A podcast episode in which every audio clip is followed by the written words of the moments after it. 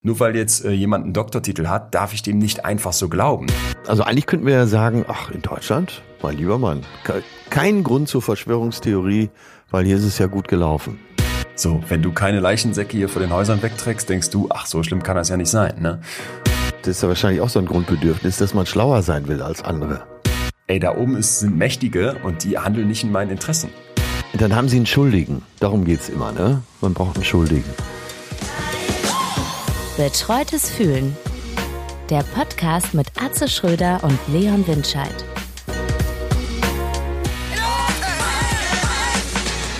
Atze Schröder, mein Lieber, wie geht's dir? Bist du fit? Ach Gott, ey, mir geht's so saugut. Es ist Wahnsinn. Es reicht wirklich für ein ganzes Bataillon. Ich sitze hier im Norden, fast nördlichst in der noch so jungen und auch wehrhaften Republik Deutschland. Äh, ich bin auf Sylt ja. und nur zehn Kilometer so. vor Deutschlands nördlichster Stadt List entfernt. Du ich bist bin in Kampen, da wo die Schönen und Reichen sich die. Ja, ich wollte gerade sagen. Okay, reich bin ich nicht, aber dafür umso schöner. Ja, und was geht da ab? Man darf wieder einreisen, erstmal. Oder bist du mit dem Schlauchboot irgendwie? Das ist relativ voll sogar. Also vornehmlich, ich bin zum ersten Mal hier auf Sylt, also zumindest bewusst. Ich war früher schon mal mit der Band hier. Das war meistens so, äh, freitagsabends betrunken ankommen, dann spielen und samstags mittags Rückreise. und noch nicht ich geschlafen. Verstehe. Also, ja. Äh, und was, wie, wie, wie ist es da? Ich stelle es mir jetzt idyllisch vor, weil kein Mensch da ist oder kommt äh, nee, es ist, schon, es ist schon gut was los. Äh, ich weiß nicht, so. ob es sonst noch mehr Reiche sind, aber Allein hier vorm Haus stehen zwei Ferraris ja. äh, und ein Rolls-Royce. Günther Jauch, äh, der sicherlich ja auch solche Autos sich zumindest leisten könnte. Wird er nie fahren, mir letztens, Wird er nie fahren, aber er hätte zumindest die Kohle, Thema reich. Erzählte ja. mir letztens, dass sie die ja auch irgendwie ein Häuschen auf Sylt haben oder so ähnlich. Äh, irgendwie das habe ich gehört, ja. Kerner. Und Johannes B. Kerner, so wusste dann ja auch, wurde irgendwie angerufen von der Polizei, weil er angeblich auf Sylt gesehen wurde, als man da nicht hin durfte, oder ne, als sie quasi isoliert waren. Ja und konnte dann aber belegen, dass das nicht war. Und äh, da meinte ja auch schon, dass es dann Leute gibt, die sich irgendwie äh, mit gefälschten ähm, hier so Handwerkerpapieren von Insulanern abholen lassen, um dann auch irgendwie reinzukommen oder eben mit Schlauchbooten und die Koffer ja, schicken sie hinterher. Ja, ja. Also ganz absurder, absurder Rich Kid Scheiß, der dann da getrieben wird, damit die Reichen und Schönen auf ihr schönes Sylt können. Corona zum Trotze. Ja, Geld schützt vor Assi nicht, ne? Aber du bist legal? Ganz legal. Ich bin ganz legal eingereist. Ab 18 war es wieder erlaubt. Ich bin sogar mit ja. dem Regionalexpress, also ganz vorbildlich, äh, ins Taxi, hab mir äh, jetzt die Insel hier ganz auf legalem Wege erarbeitet. Und, und dann äh, chillst du jetzt oder Bin schon nie mehr wegzudenken. Wellen. ja, ich wollte sagen. Nein, äh, am ersten Tag schon in so ein Restaurant reingestrumpelt, ganz demütig und vorsichtig gefragt, ob denn da ein Tisch draußen noch frei ist, weil hier ist im Moment echt nicht viel frei. Äh, die dürfen wir alle nur 50 Gäste reinlassen. Das also, heißt, ja. äh, du könntest hier, glaube ich, ein Tausender auf dem Tisch liegen und würdest im, äh, legen und würdest im Gro-Gärtchen und wie sie alle heißen, Dorfkrug, ist glaube ich das teuerste, äh, trotzdem keinen Tisch bekommen. Ja, aber äh, ich war dann höchst willkommen und der Wirt der Schenke, wenn man sie so nennen darf, das Essen war vom Feinsten, äh, hat auch direkt mal einen aufs Haus ausgegeben, weil er froh war, mal einen echten Promi zu sehen. Ich wollte gerade sagen, äh, einen Atze Schröder weist doch bitte kein, kein Sylter Dorfkrug zurück. Doch, im, Go im Gurgärtchen haben sie mich äh, freundlich nach Hause geschickt. Hunde. Da hast du sofort eine Zwei-Sterne-Bewertung bei Google reingehackt. Ja, ich, bin, ich bin auch da lässig geworden. Nur äh, ich habe gefragt, sag mal, Leute, wann muss ich denn buchen? Und dann meinten sie, ja, äh, die meisten hätten schon im September gebucht. Das ah. sind äh, also. glückliche Zustände auf Sylt. Bei uns in Münster sehr viel trister. Ich war bei meinem äh, Lieblingsperser Les Cèdres ja. und äh, kam da rein und da waren, weiß ich nicht, zwei, drei Tische von 40 gefühlt, waren voll. Also er hätte mehr und lassen können.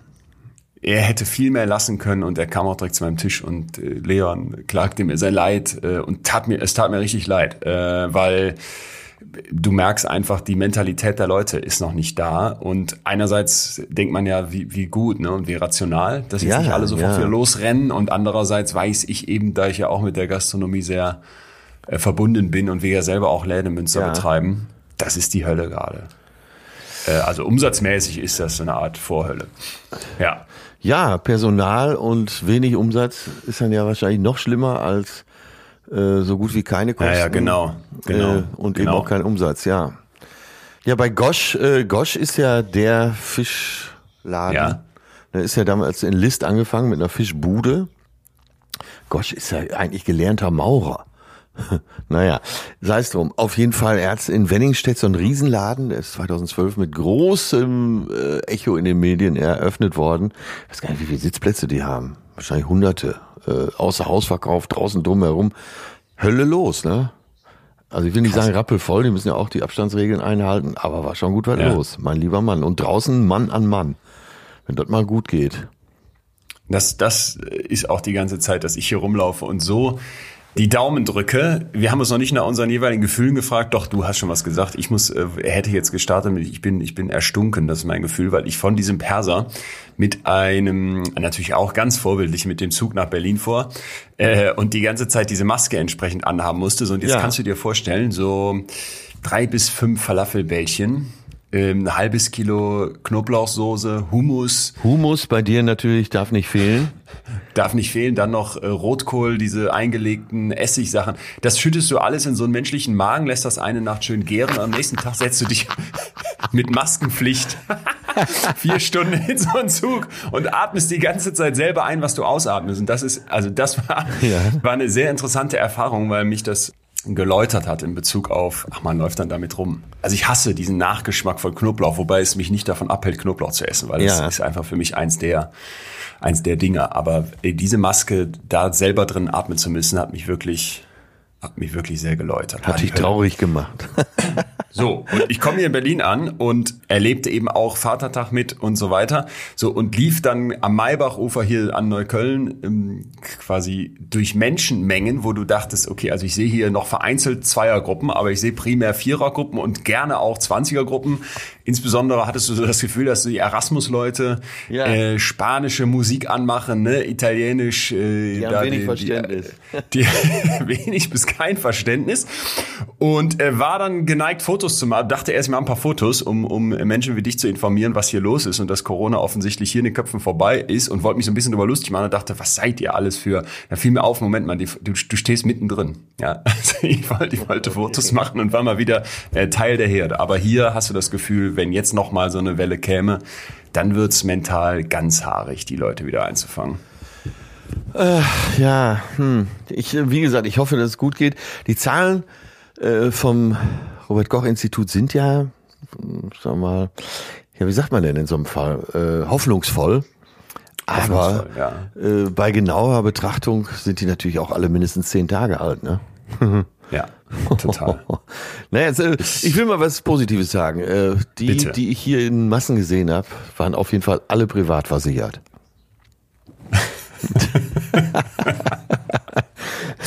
Die muss nicht der Staat von der Straße Nein. kratzen, wenn es jetzt wieder richtig abgeht. Und dieses Lokal, von dem ich eben sprach, Mannepal, heißt das. Ja. Die haben auch alle so tolle Namen, so seltene Namen. Mannepal.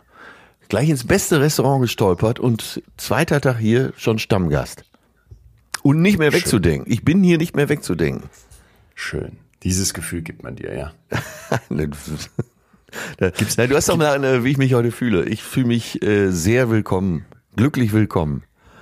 Gibt es denn da auf Sylt eigentlich irgendwie sowas, also könnte ich da jetzt irgendwie klarkommen, so als nicht superreicher?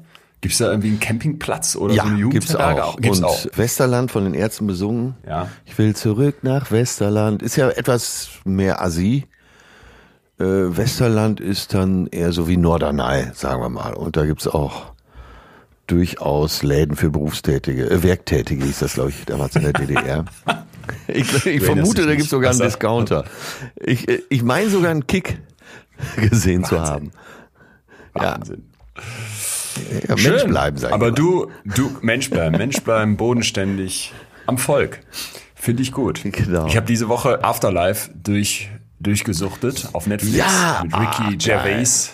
Hast du auch gesehen? Äh, Genial. Der Typ ist Ja. einfach der Hammer, oder? Ja, die, die, du denkst manchmal in diesem ganz profanen, in diesem ganz alltäglichen, was du da für eine Tiefe erkennen kannst und auch Ja. Äh, Das erlebe ich immer wieder, dass du so diesen Nagel auf den Kopf triffst, ne? So mit diesen Momenten, wo dann der obdachlose äh, Briefträger bei ihm in die Badewanne möchte und du siehst so an seinem Blick, boah, das ist jetzt so eine Entscheidung, Ja. fällt einem ganz schwer, ne? Wo du immer so sagst, ja, einem Obdachlosen helfen, selbstverständlich, aber wenn er dann stinkend in deiner Wohnung steht, äh, okay, da kommt dann plötzlich die Realität wieder.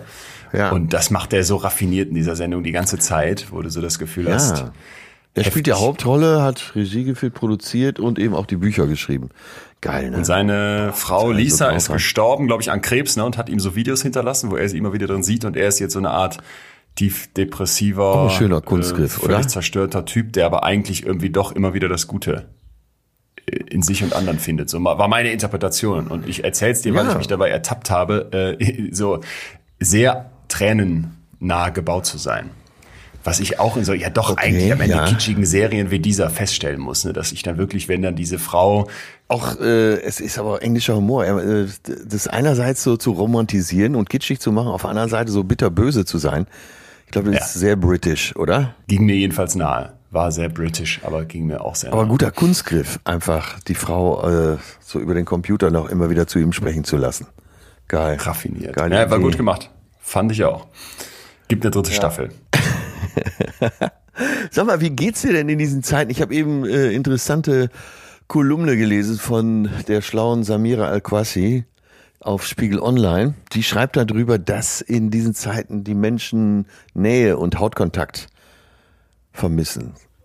Der Holländer hat äh, tatsächlich ein Wort auch dafür, Haut, also H-U-I-D, äh, ja. das äh, niederländische Wort für Haut, Hauthunger. Und Ach. äh, ja, sie behauptet in der Kolumne, und ich glaube ihr das gerne, das wirst du jetzt bestätigen, denke ich, dass es eben selbst in der Maslow'schen Bedürfnispyramide zu den Grundbedürfnissen des Menschen gehört, Berührung zu haben. Ja, nee. Gibt's nicht haben, ne? Du hast doch wahrscheinlich äh, irgendein Beispiel mit irgendwelchen Äffchen, oder? Da gibt's tatsächlich einen, der, also ich kann nur hoffen, dass der nach Ethikstandards heute verboten würde, von Harry Harlow. Unethisch waren war- sie allesamt. Das machen wir uns nichts Unethisch vor, waren oder? und sind sie, ja, kann man wahrscheinlich so sagen, aber Zum Wohle der Menschheit. Zum Wohle der Menschheit nimmt der Mensch das einzige Tier, das glaubt, dass es noch andere Tiere gibt, ähm, diese Affen und untersucht die. Und da ging es jetzt um ähm, Rhesusaffen, äh, Makaken. Und die haben die quasi in, in Käfige eingesperrt und wollten gucken, was passiert mit diesen Äffchen, Ja. wenn man denen, also nahezu unmittelbar nach der Geburt die Mutter wegnimmt. Und dann haben die denen solche Ersatzmütter Stoff- da reingesetzt. Stofftiere? Ja, so Puppen, die so ein bisschen so aussehen quasi wie diese Affen. Und äh, wenn man sich die Fotos und auch, ich meine, es gibt auch Videos von diesen Versuchen anguckt, das, das bricht einem das Herz. Ne? Also du merkst wirklich, wie so ein Kind psychisch kaputt geht, wenn du dem diese Bezugsperson wegnimmst. Also äh, Ja. die Affen, die sind danach äh, völlig im Eimer. Ja, die die brauchen lange länger ihre ihre Windeln, die halten sich daran fest, die haben so soziale Defizite und die, die jetzt im Prinzip ohne so eine echte äh, Mutter aufgewachsen sind und auch keine Spielkameraden hatten, die zeigten dann viel mehr Angst und viel aggressiveres Verhalten. Also diese, die, diese Notwendigkeit für Beziehung, diese Notwendigkeit zu Nähe, auch zu körperlicher Nähe, die ist so stark in uns verwurzelt, dass wenn du die wegnimmst, Ja. ähm, dass dich das fertig macht. Ich weiß nicht, ob du es gesehen hast äh, diese Woche. Ich verlinke das mal in der Podcast-Description, weil es mich wirklich auch ja, zu, das rührt einen auch zu Tränen oder das nimmt einen wirklich mit. Das war so ein Video von einem Rentner, Ja. der also äh, Ja, mit Tränen im Gesicht auf, auf glaube ich, einer Corona-Demo dem Kamerateam erklärt, dass er seit einem, seit Wochen seine Frau im Pflegeheim nicht gesehen hat, ne? Und, Ja. und wie fertig ihn das macht und dass die auch überhaupt keinen Bezug hat. Und du siehst wirklich diesen Mann und siehst diese, diesen Schmerz in dessen Gesicht und bist fertig und leidest mit und kannst das so nachvollziehen. Ja, aber im nächsten Moment äh, brüllt von Genau. links schon wieder so ein äh, genau. Pegida-Einzeller da rein. In Zombieland hätte der direkt nach dem ersten Wort ein Loch im Kopf gehabt. ja, das, genau. Und da wird's dann wirklich so, wo du merkst, ey, verdammt, ne, da sind Leute, die wirklich, und das muss man ja einfach auch mal sagen, ganz unabhängig von der eigenen Meinung, hast du ja hier einen Punkt, wo jemand für seine Meinung auf die Straße gehen möchte, für sein Bedürfnis, ja. in dem Fall dieses Rentners, eben, ich, ich muss meine Frau sehen und ich will die sehen. Oder vielleicht auch, ist es ja gar nicht, dass der sagt, ich, ich bin jetzt gegen die Corona-Maßnahmen, sondern einfach, dass er darauf aufmerksam macht. Und dann kommt dieser andere Typ und brüllt den an und hast du denn nicht verstanden, dass das die Merkel ist? Und die wollen uns doch hier alle für Ja, und ARD und, und ZDF, boah. alles Fake News. Und du Wahnsinnig. möchtest eigentlich, und da gibt's denn eigentlich das Gegenteil von Oxytocin, äh, weil bei dem Typen habe ich einfach nur noch Mordlust verspürt. Du jetzt oder meinst Ja, also ich meine nicht bei dem Opa, sondern ne? bei dem Trottel, der da reinbrüllt. Ist mir nicht, ist, bin ich nicht sicher, was das Gegenteil von Oxytocin ist. Wahrscheinlich sehr, sehr wenig Oxytocin und sehr, sehr viel Stress. Adrenalin. Aber ja, Adrenalin ist ja erstmal noch, kann ja sehr positiv sein. Stress ist ja immer dann das Problem, wenn er äh, über längere Zeit aufrechterhalten wird, wenn er so chronisch wird. Okay, okay. Das kann man ja einsehen. Ne? Ich werde das gleich auf jeden Fall nochmal googeln ja, äh, aber ich merke schon, das hatte ich, äh, das hatte ich emotional äh, berührt, mich auch. Fand das, fand das auch toll, wie dieser Mann da äh, eben von seinem berechtigten Anliegen erzählte, warum er auf die Straße ging. Ja. Und jetzt noch mal zurück zu dir. Was ist denn dein Gefühl heute? Ich wollte mich ja eigentlich mit erstunken vom, vom Pers von der persischen Zugfahrt rausreden. Aber ich muss sagen, es ist, glaube ich, eher das Gefühl näher bei mir. Nicht bei mir, ich glaube, dafür fehlen mir noch die äh, paar Jährchen bis zu deinem Alter. Dann hoffe ich, das erreicht zu haben, aber ich bin näher bei mir. Ich bin diese Woche äh, wieder unglaublich interessanten Menschen irgendwie begegnet und einer sagte mir den Satz, wer bist du, wenn du nichts tust? Ja, also so, das haben wir hier, glaube ich, auch schon immer mal wieder beleuchtet. Das war für mich wieder so ein, so ein, so ein, so ein Schlag in die Magengrube. Diese Frage, was, was bist du eigentlich, was macht dich aus, wenn du mal gerade nichts machst? Und ich habe mich sehr viel äh, fürs Buch jetzt nochmal mit dem Thema Geduld beschäftigt, was wir hier schon mal in einer Folge beleuchtet haben und so dieser Frage, wo kommen wir her als Homo Fabers, als Machende, als ja. Tuende, als die die Latte immer höher legen. Und dann kommt da einer und sagt, wer bist du eigentlich, wenn du nichts tust? Und da fiel mir, fiel's mir wie Schuppen von den Augen. Ja, sehr wenig, ne? weil ich eigentlich in dem Moment, wo mal Ruhe aufkommt und wo ich mal nichts mache, sehr schnell merke, boah, jetzt, jetzt hast du wieder eine neue Idee und jetzt willst du dich wieder über irgendeine Tat definieren oder über irgendein Erreichen von einem Ziel. Ja, ja, du, äh, da habe ich was Schönes zu gelesen, äh, und zwar in den Bekenntnissen und Lehren des Kirchenvaters Augustinus. Also ah. das Buch von ihm heißt Bekenntnisse, ab und zu lese ich mal da drin. Da habe ich mir einen Satz angestrichen, bevor Gott Himmel und Erde erschuf, tat er gar nichts. ja, aber es ist, äh, das ist so weit weg von uns. Ne? Der Mann, der mir diesen Satz gesagt hat, war ein Redakteur vom Spiegel und oder Autor, so muss man glaube ich sagen. Und der ja. hat da jahrelang gearbeitet auf Heroin. Also der erzählt ja, dann, wie er ja. im, im, Spiegel Hauptbüro sitzt, ja, und sich einen Schuss setzen hast möchte du, und gerade auf seinem gelesen? Löffelchen. Äh, das Buch Lass mich die Nacht überleben. Nee, das habe ich nicht gelesen, aber ganz, genau, ganz heftige Geschichte. Interviews in London und New York führen und alles nur so ausgerichtet, dass man zum nächsten Schuss wieder zurück ist. Ja, Hammer. Also, ne? und, und der hatte halt so von seinen Eltern mit auf den Weg bekommen, dieses Muster machen, tun, schaffen, so diese Nachkriegsgeneration. Und ich habe ihm da gesagt, boah, ich hatte ja. immer den Eindruck, dass das eher so ein Thema meiner Generation ist, ne? Kein Loch im Lebenslauf, schnell noch die nächste, nächste Praktikumsstelle abhaken und dann den Bachelor in Regelstudienzeit und das so dieses Aushalten, mal nichts zu machen und dann vor allem auch sich zuzugestehen, dass man trotzdem jemand ist, dass das meiner Generation so schwer fällt. Und dann merkte ich sofort, nee, Moment mal, das fiel auch seiner Generation schwer und scheinbar auch seinen Eltern. Und dieser Satz, der holte mich irgendwie so sehr, sehr raus aus meinem Trott, dass ich so dachte, shit, dieser Frage muss ich echt mal stellen. Wer bist du, wenn du nichts tust? Ja. Ja. Und ich glaube hier drüber auch so diese Frage nach Mustern, die in uns Menschen äh, funktionieren und die uns vielleicht auch alle einen über Generationen hinweg, die wir oft übersehen, ja. finde ich, könnten wir wunderbar in unser heutiges Thema starten und zwar äh, Verschwörungs Verschwörungstheorien darf man ja eigentlich schon nicht sagen. Man muss ja eher von Verschwörungsmythen sprechen, weil Theorie so wissenschaftlich klingt. War übrigens ein Vorschlag von Jonas, der geschrieben hat, Hi Leon, hier ein männlicher Themenvorschlag für euren Podcast, wo ich mich gefragt habe, was, was heißt männlich? Er macht es in Anführungsstrichen, aber Wieso ist denn Verschwörungstheorien männlich? Dann äh, so ja nach unserem Resümee der Männlichkeitsfolge äh, wandeln wir das mal um menschlich. Ich sag einfach menschlich. so, also Verschwörungstheorien und ich fände, wenn du damit d'accord gehst, ganz wichtig, dass wir jetzt nicht sagen, ähm, boah ja, komm, wir machen jetzt die, die, die, den 28.000. Beitrag, um auf Verschwörungstheoretiker drauf zu kloppen und um die nochmal alle durchzugehen, was es da für lustige Varianten gibt, sondern würde vorschlagen, dass wir mal versuchen zu verstehen, wo kommt das eigentlich her? Und vielleicht auch nicht zwingend einfach dagegen sind im Sinne von, ist das dumm, ist das schwachsinnig, sondern das war für mich so die Erkenntnis, als ich mich mit den ja. Mustern dahinter, der psychischen Mustern dahinter auseinandergesetzt habe, dass man vielleicht erkennt, dass das extrem menschlich ist, dass Menschen so reagieren. So, so traurig ja. das ist, aber es ist eben äh, normal fast. Ja, aber dann äh, lass uns doch mal den dicken Stein ins Wasser werfen. Ich sage jetzt einfach mal Rothschild, Rockefeller, 11. September.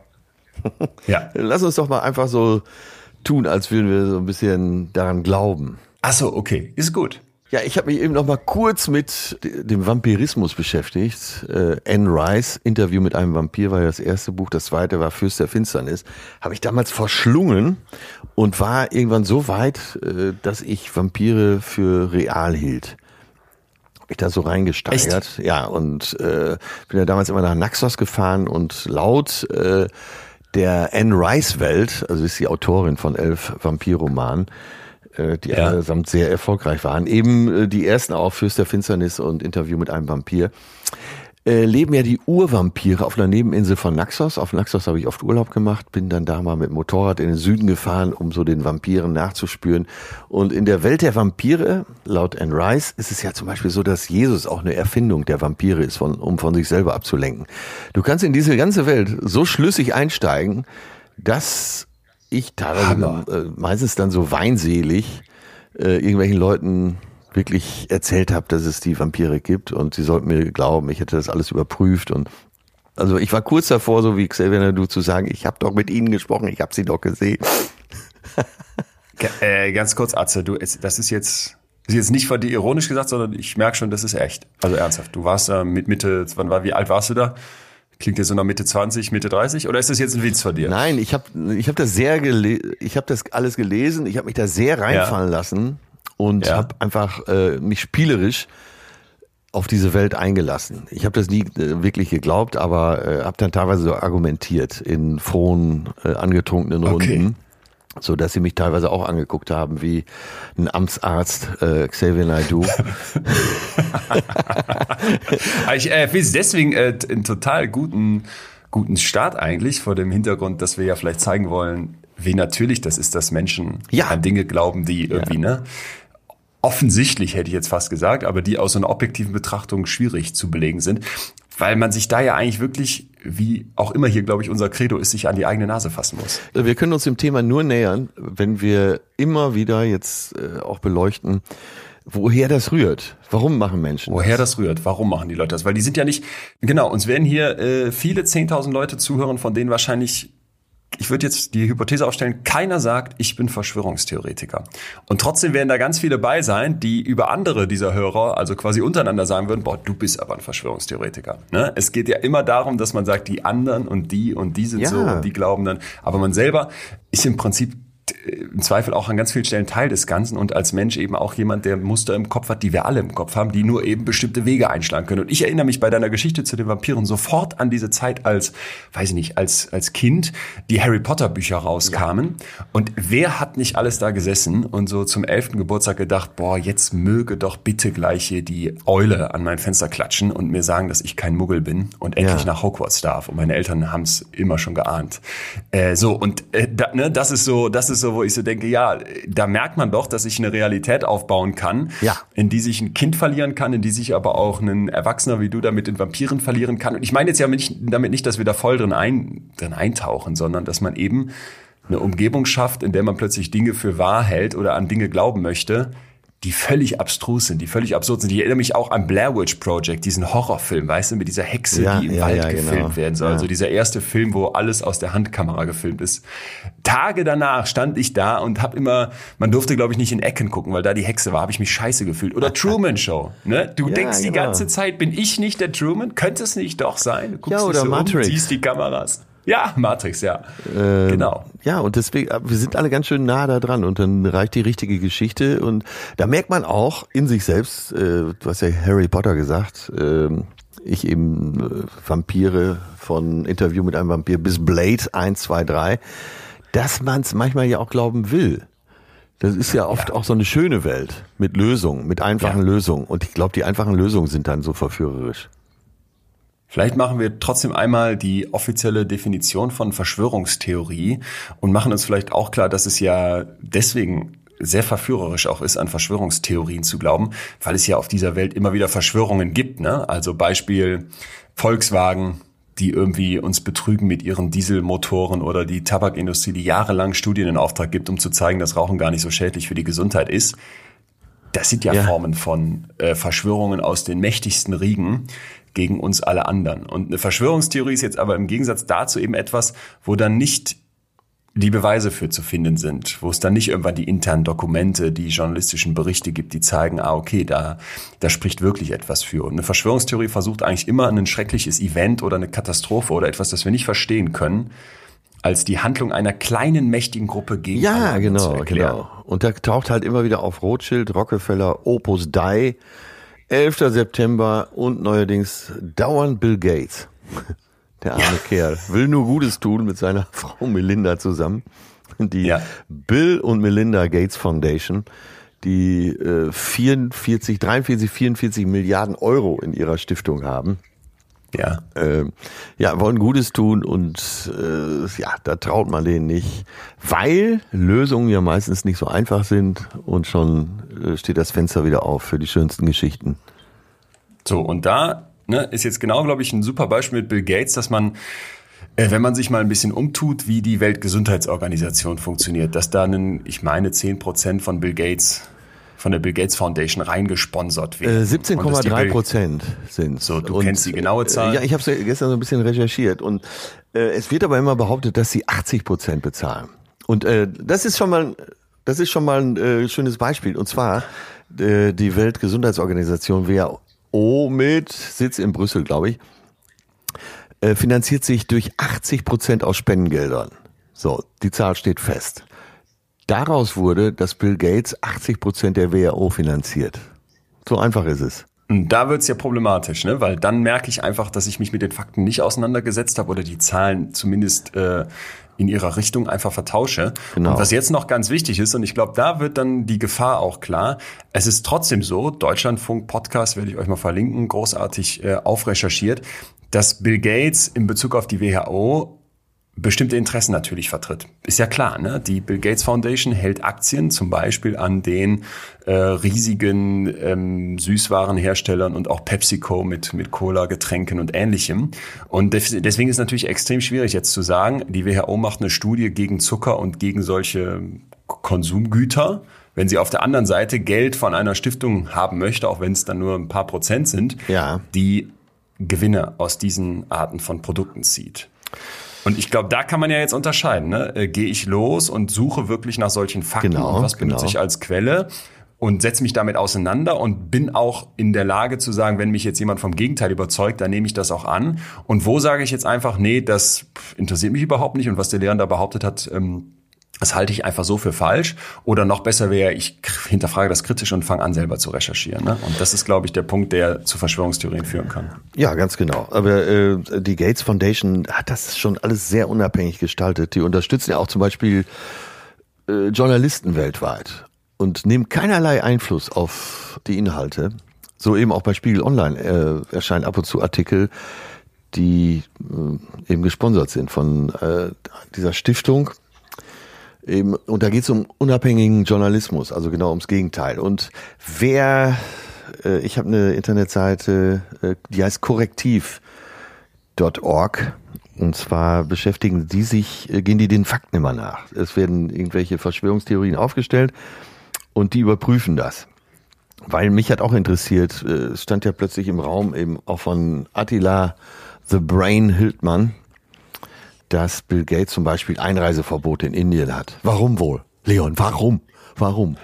äh, wo du denkst, äh, hm, ja. ist das wirklich so? Da habe ich gedacht, ja, ja. Ist, ist, das jetzt so? Hat er wirklich Einreiseverbot in Indien? So, und da bin ich eben auf äh, korrektiv.org gestoßen und äh, korrektiv untersucht das alles und nennt wirklich die Quellen. Und äh, zum Beispiel wurde behauptet, eben auch von Hildmann, dass der Beirat der Regierung in Indien dem Bill Gates ein Einreiseverbot erteilt hat.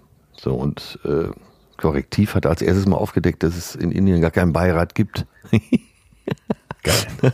Und hat dann das Punkt für Punkt auseinandergenommen und alles wirklich mit ausgiebigsten Quellen benannt. Also, ja, total an den Haaren herbeigezogen. Es gibt natürlich eben auch Seiten, vornehmlich in den USA, die gewisse Interessen vertreten. Spitzbart, ja. Breitbart. Und die setzen sowas in die Welt. Und äh, da reicht's ja, wem sage ich das? Äh, du weißt es ja besser, da reicht's ja so zwei, drei Bezüge zu nehmen, Klar. die man eventuell daraus exaltieren kann. Äh, nämlich, dass er eine Aktion unterstützt hat über die Stiftung in Indien, äh, um äh, arme Kinder zu impfen. Und da wird gesagt, so und so viel wurden trotzdem krank, weil sie und so weiter. Und aber auch da äh, ist die Geschichte genauso untersucht worden. Das zeigt, die können gar nicht krank dadurch geworden sein, weil da das und das und das und weil über Schluckimpfung mhm. gar nicht das hervorgerufen werden kann und so. Ne? Ja. Ich glaube, da ist wirklich genau der Ansatz, den du gerade beschreibst, der, den wir oft scheuen.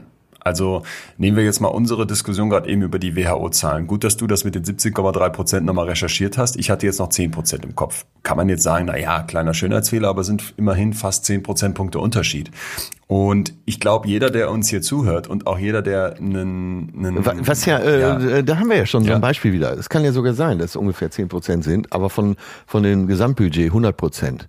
Ich bezog mich auf äh, die 80 Prozent Spendengelder, die an die WHO gehen. Und davon sind es dann. Ach so, okay. Ja, ja, ja genau. Ein sehr gut. gutes Beispiel. Aber worauf ich hinaus möchte, ist, dass ich alle da draußen bitte, kritisch zu bleiben. Und ich glaube, das ist auch ein Punkt, den, den, den uns, der, der uns alle vereint ob du Verschwörungstheoretiker bist oder nicht. Wir, der Verschwörungstheoretiker geht ja nicht hin und sagt, ich bin unkritischer, ich bin ein dummer Mensch, der an blöden Schwachsinn glaubt, weil die Welt so komplex ist, dass ich mich damit auseinandersetzen könnte. Im Gegenteil. Der Verschwörungstheoretiker geht ja hin und sagt, ihr anderen, ihr seid blöde Schafe, weil ihr zu unkritisch seid und zu einfach Quellen glaubt, die äh, irgendwelchen Regierungen folgen, die irgendwelchen reichen äh, Lenkern folgen. Und ich glaube, das ist einfach der Appell, der an uns alle gerichtet sein muss. Nur weil jetzt äh, jemand einen Doktortitel hat, darf ich dem nicht einfach so glauben. Nur weil jetzt jemand in irgendeinem Interview in der, im WDR irgendwas erzählt, darf ich dem einfach so glauben. Ich muss mir an bestimmten Stellen die Mühe machen, den Blick dahinter zu, zu gehen und zu wagen. Vor allem dann vielleicht, wenn ich selber das weiter verbreiten möchte. Ja, ja, und man muss ja äh, also erstmal kritisch bleiben und zweitens ganz wichtig, immer, wem sage ich das, aber jetzt eben auch allen anderen, äh, schau dir die Quellen an und überprüf die Quellen. das ist, glaube ich, schon mal der erste Schritt. Man muss allerdings auch dazu sagen, wenn wir jetzt einen Rücksprung machen, dass es Verschwörungstheorien schon immer gegeben hat. Auch schon während der Pest. Gerade wenn in Zeiten, wo Menschen sehr unsicher sind und Erklärungen suchen, mhm. wollen sie möglichst einfache Geschichten dazu haben. Und Total. die Realität ist ja meistens nicht einfach. Und das, daher kommt, glaube ich, die Spannung auch her. Dass wenn du äh, dich wirklich damit auseinandersetzt, dann äh, das ist schon sehr viel Arbeit, alles zu überprüfen. Und wenn du aus Faulheit einfach die einfachste Geschichte nimmst, hier dieser Typ, der da äh, auf dieser Demo reinbrüllt von links, ich glaub, wenn du der Lügenpresse noch glaubst, bist du selber schuld. Ja, kann man einfach mal so daher sagen. Ich habe mir vorgestellt, ja. was wäre, wenn ich da gewesen wäre, hätte mich vor diesen Typen gestellt. Äh, der hätte mich ja niedergeschrien. Dem hätte ich ja gar nicht sagen können, wo, wo hast du deine Quellen und das ist doch so und so und so. Der wollte das einfach rausschreien. Ja, aber der Punkt, der glaube ich da ganz wichtig ist, ist, dass wenn du dich vor den gestellt hättest, du im Zweifel diesen alten Mann ein bisschen geschützt hättest, sagen wir es mal so. Also ich bin der festen Überzeugung, dass wenn man sich uns so als 100 Menschen vorstellen würde, kann man ja mal runterbrechen. Stellen wir uns mal vor, die Menschheit wären 100 Leute. Dann hast du in beiden Bereichen, also äh, Richtung Extremismus zu Verschwörungstheorien irgendwie 20, 10 Prozent oder sowas, die dazugehören und auf der anderen Seite so 20, 10 Prozent, die dafür überhaupt nicht anfällig wären. Der riesige Teil dazwischen, um den müssen wir uns kümmern. Und ich glaube, da müssen wir uns auch klar machen, dass wir viel öfter mitten da drin stehen, als äh, wir uns das vielleicht zugestehen würden. Ne? Weil, nehmen wir mal das Beispiel Impfen. Also Impf, Impftipps jetzt hier jedes Jahr gibt's die ja im Grunde. Ne? Lass dich gegen Influenza impfen, wenn ich mich nicht vertue. Ja. So habe ich persönlich noch nie gemacht. Weiß ich aber genau, ist eigentlich blöd, weil wird von allen empfohlen. Und Ja. trotzdem weiß ich, so in meinem Hinterkopf gibt's dann so Gedanken, ma, warte mal, war da nicht irgendwie, ach, impfen, meine Mutter hat immer gesagt, nee, besser nicht, ne? Und keine Medizin, wenn es nicht sein muss, aber ich werde ja eh nicht krank, lasse ich das. Äh, Moment mal, ne? Was bin ich da eigentlich gerade für ein Vollidiot? Der einfache Weg, nicht weiter mit auseinandergesetzt, nicht drüber nachgedacht, ach, ich krieg's schon nicht, wenn dann ja die Alten. Und wie asozial ist das eigentlich? Und in dem Moment bin ich im Prinzip ein Teil dieser großen Mitte, wo ich sagen würde, hey, überschätze dich mal nicht selber, äh, wie anfällig man doch für bestimmte Verschwörungen ist, für bestimmte Mythen ist, mit denen man sich einfach nicht genug beschäftigt hat. Ja, aber jetzt mache ich es noch komplizierter. Und zwar haben in Deutschland haben wir ein ganz gutes Gesundheitssystem, mit das Beste in der Welt. So. Trotzdem ist der Protest hierzulande größer als zum Beispiel in Italien und Spanien. Äh, sagen wir mal, der Verlauf der, äh, der Pandemie ja viel, viel schwerer war. Und auch Ja. politisch vielleicht größere Fehler gemacht wurden.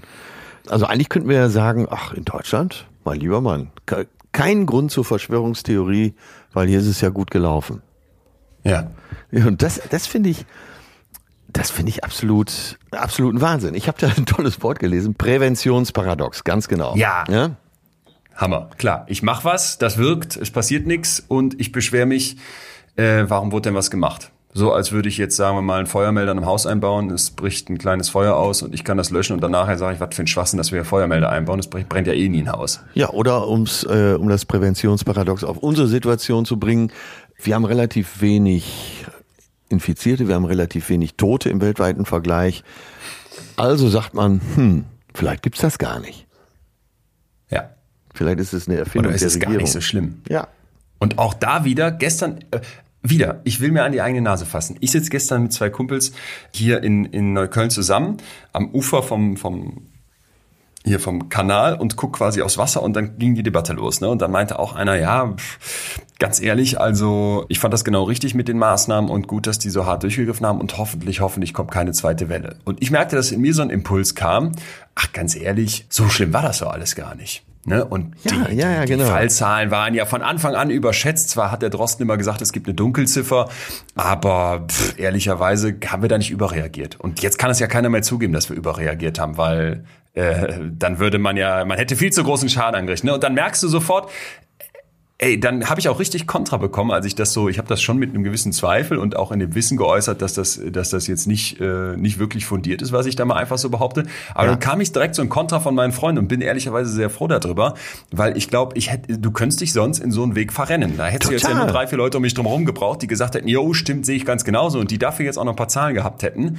Und plötzlich festigt sich was in meinem Kopf, was eigentlich totaler Humbug ist. Genau. Und das macht es eben für die Masse so schwer zu verstehen, äh, warum das überhaupt nötig war, diese Maßnahmen zu Ja. ergreifen. Auf den Hygienedemos ist doch das Schild, was am meisten hochgehalten wird, wo sind denn die Viren? Ja, Und das verstärkt den Glauben an eine Verschwörung. total. Ja. So, wenn du keine Leichensäcke hier vor den Häusern wegträgst, denkst du, ach, so schlimm kann das ja nicht sein, ne? Und mein Kumpel meinte auch sofort, ja, aber guck nach New York, guck nach Italien.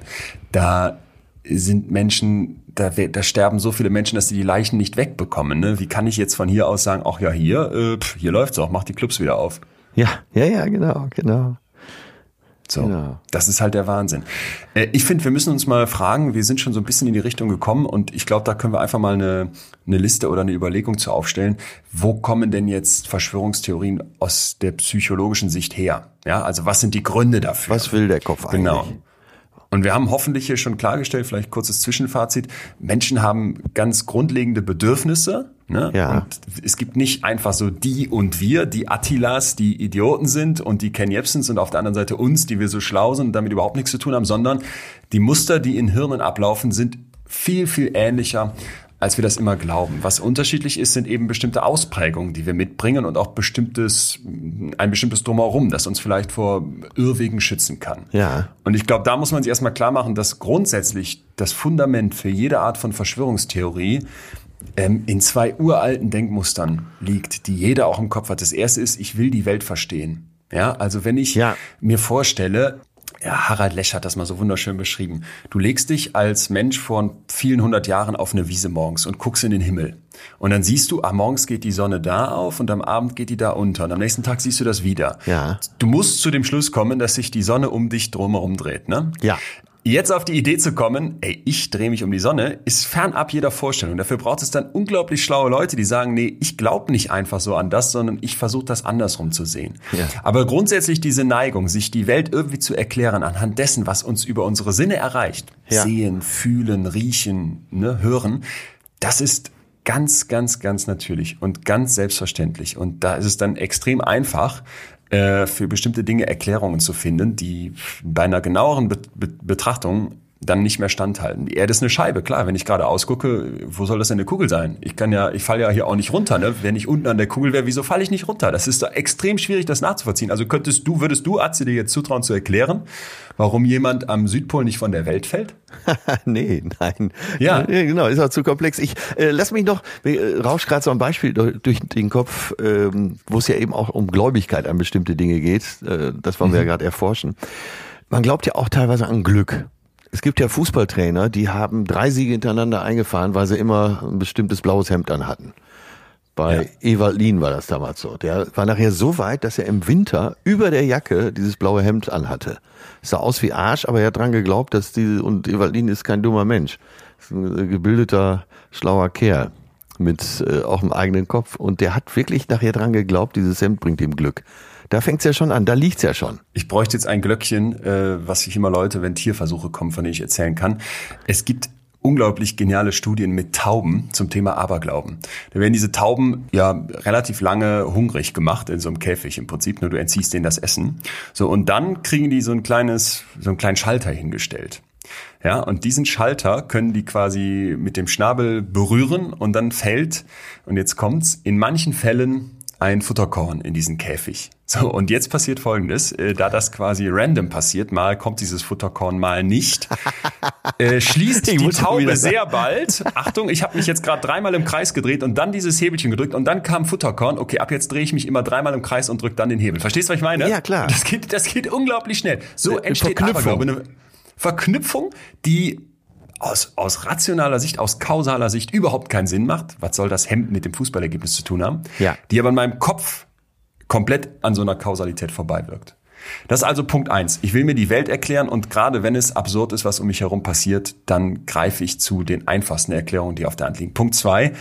Äh, Menschen wollen einander verstehen. Und das ist ganz, ganz wichtig. Ne? Ich versuche also immer, wenn ich mit irgendwem zusammenkomme, wenn ja. zwei Menschen aufeinandertreffen, zu begreifen, was hat der andere für Motive? Ist der wütend? Ne? Äh, ist der mir wohlgesonnen? Könnte das ein Handelspartner von mir sein? Wird der mir helfen, hier den, den Bären zu erlegen, wenn wir gleich als Steinzeitmenschen durch den Wald gehen? Ah, okay, so, und dieses ja. ganz, ganz äh, tiefe Bedürfnis in mir drin hat, hat im Prinzip zur Folge, dass ich Zufälle in dem, was im Zwischenmenschlichen passiert, nicht wirklich akzeptiere. Weil ich möchte ja Muster erkennen. Das ist ja. für uns das Essentiellste. Ne? Und deswegen kann ich nicht glauben, dass jetzt irgendwie so ein Bill Gates, den ich für reich halte, den ich für mächtig halte, den ich für, für einflussreich halte, dass der äh, wirklich was Gutes möchte. Das heißt, ich werde immer versuchen, wenn ich auf einen anderen treffe, mir dessen Verhalten irgendwie zu erklären. Und wenn ich das nicht kann, ja. dann greife ich eben zu alternativen Erklärungen.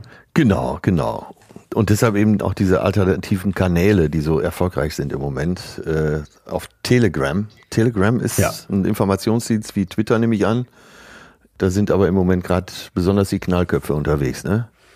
So eine anonyme Alternative zu WhatsApp ist mein Stand. Du kannst dir quasi Sachen schicken, ohne dass okay, äh, ja. Mark Zuckerberg mitliest. Da ist natürlich auch der äh, Trottel Ken Jebsen unterwegs. Der äh, hat ja der betreibt ja KenFM, jetzt mache ich schon Werbung für den, ja. stimmt, ne?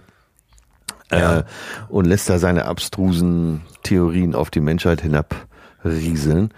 Der ja. Typ war früher beim öffentlich-rechtlichen Rundfunk. Der hatte damals schon eine Sendung beim RBB, die hieß Ken FM, sehr erfolgreich und wurde immer abgedrehter. Hat dann irgendwann behauptet, der Holocaust war eine einzige Marketingaktion. Also ja. Erfindung sowieso, aber eine Marketingaktion. Darauf war er da auch nicht mehr haltbar hat dann einen YouTube-Kanal aufgemacht und ist dann so auf eigenen Füßen jetzt äh, sehr erfolgreich unterwegs. Bei dem kann man aber eben noch Vorsatz voraussetzen, weil es ist ja sein Geschäftsmodell. So ein Hildmann, äh, also egal für wie hohl man den hält, ich glaube, der hat, der will wirklich Gutes. Verstehe, was du meinst, ja. Und, der, ist, ein, der ist äh, einfach blöd. Der, genau, so. Würdest du sagen, ja. So, ja. Ken Jebsen, der ist einfach böse. Ja. Total, ja, nein. Da, äh, es ist mir echt, kommt da auch schon wieder so ein echt. schönes Zitat. Äh, eins muss man den Dummen lassen. Sie haben was Eigenes. Das kann ihnen niemand nehmen. Ihre Dummheit.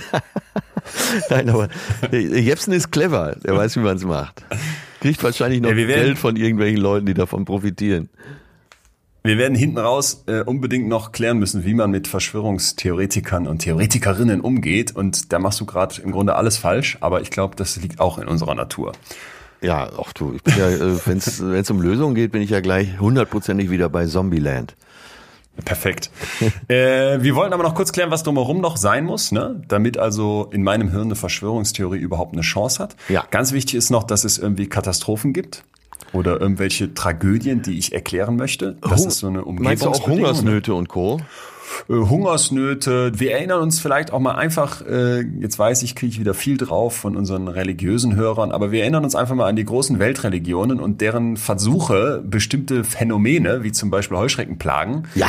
durch irgendwelche göttlichen Prüfungen zu Ja, erklären. natürlich. Ja? Äh, Also es tut mir leid, aber wenn du mal ein bisschen in der Bibel liest und da nicht das Gefühl hast, das ist das Buch der größten Verschwörungstheorien, die es irgendwie Ja, gibt, endlich. dann ähm, musst du dich sehr stark hinterfragen aus meiner Sicht, wenn du irgendwie in einer wissenschaftlichen Welt unterwegs sein möchtest. Und dann meine ich jetzt nicht nochmal, dass ich nicht glauben darf, ne? aber äh, Wissenschaft bedeutet, ich stelle eine Theorie auf und diese Theorie ist falsifizierbar. Das ist der Kern von Wissenschaft. Was ich Ja. behaupte, muss widerlegbar sein durch Erfahrungen, durch Experimente.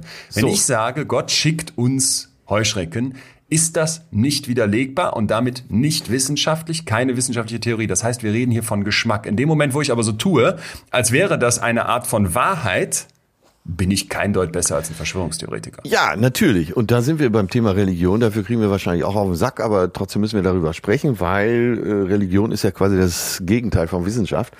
Und äh, behaupte ich jetzt einfach mal so. Wobei mir das sicher leichter von der Hand geht als dir.